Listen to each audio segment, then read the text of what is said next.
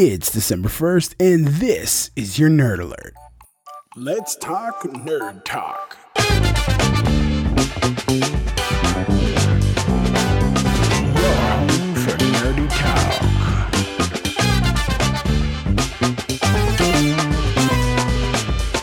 So nerdy. Thank you so much, friends, and today we're going to be introducing you to something called Nerd Alert. It's going to be a super short segment where we just do a blitz of some of the cool things that's going on today. Ghostbusters Afterlife is receiving overall praise and support from the fans, and so I wanted to turn your attention to something really cool. It's a comic book series by IDW Publishing called Ghostbusters Year One. Ghostbusters Year One is written by Eric Burnham and illustrated by Dan Schuing. In Ghostbusters Year One, we look back at the boys in Grey's first year on the job, showcasing never-before-seen adventures. After defeating Gozer and becoming heroes in the city, county, and state of New York, a publisher has decided to cash in with a biography on the boys in Grey and sends a writer to interview them all for their background.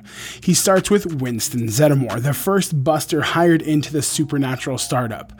Winston relates the story of his very first bust so we can finally know what kind of stuff he's seen that will turn you white. In issue number 2, we see the interview with Ray Stans. Ray accounts for the early days of working with Venkman and Spengler, as well as tell the tale of their first concrete encounter with a ghost and the eventual fate of that spectral librarian that chased them out of the New York Public Library.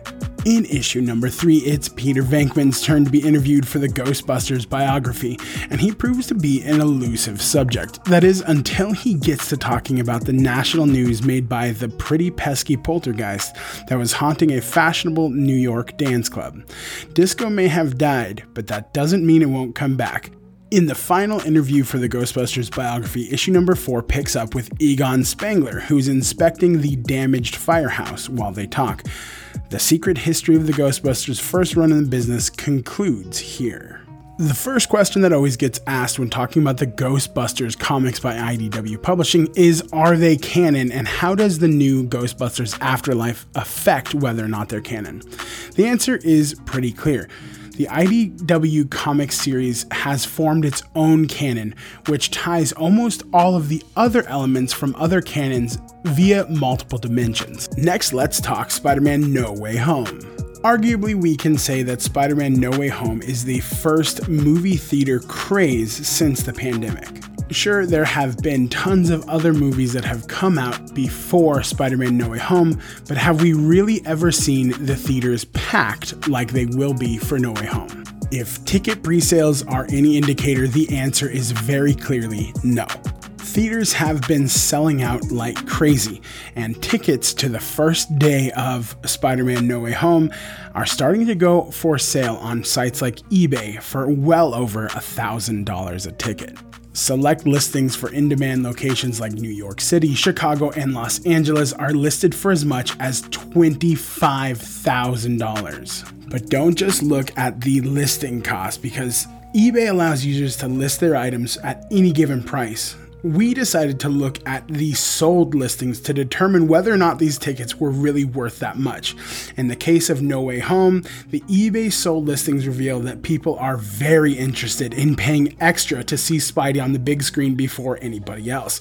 The highest confirmed sale of No Way Home tickets sold for the staggering listing price of $25,000. How are you feeling about Spider-Man No Way Home? Are you willing to pay above list cost for those tickets, or are you going to see it the next day? I'll tell you straight up, me and my group got tickets right away, so we will be seeing it on the 16th. Agatha House of Harkness, which is a WandaVision spinoff coming soon to Disney Plus, was just announced, and the star, Katherine Hahn, went on the Drew Barrymore show to talk about the experience. In her discussions with Drew Barrymore, she discussed the secrecy of working on Marvel projects, and she revealed that she didn't actually even know the title of the show until it was announced to the public.